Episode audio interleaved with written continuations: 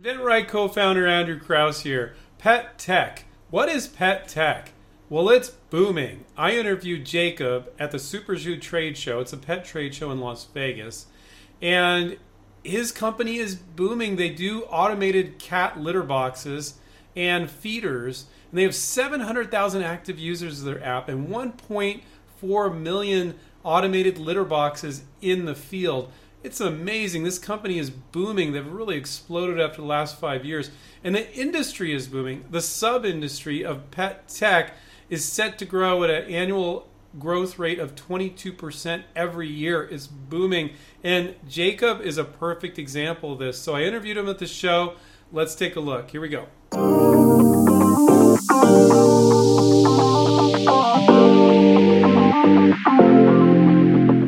We're here with Jacob from Whisker. And we're here at Super Zoo, and I asked him if he could speak for a few minutes about Super Zoo, about the pet industry, about innovation in the industry. So.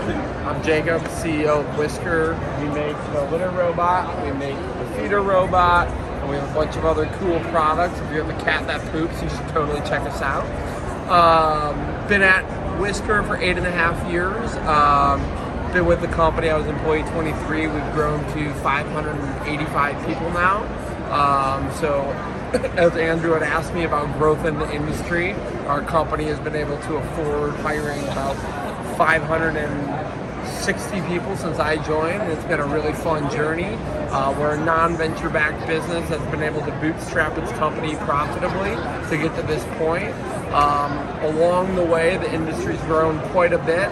Uh, for us, we're a direct-to-consumer business, and we were fortunately able to build primarily around a direct-to-consumer model. As we get to the size and scale that we are today, we've grown more into being an omni-channel retail partner, and so we're here at Global meeting with some of our key partners and some of the key partners that we're considering right now. And as we look to the future of our business, I think there's an immense opportunity in pet care to bring innovative products that solve problems for pet parents and that are also just fun to play with for your pets.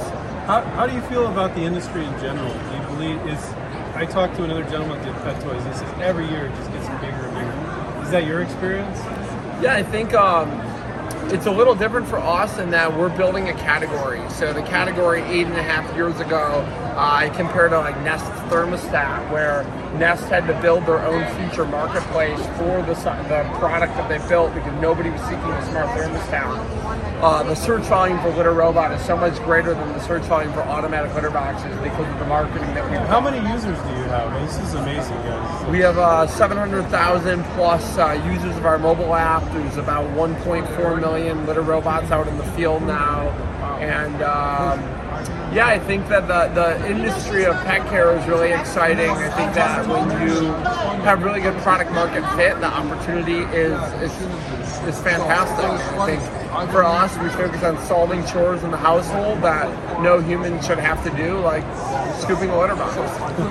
so you heard it from Jacob here. The pet industry is a great industry to be innovative in. So uh, invent, pets.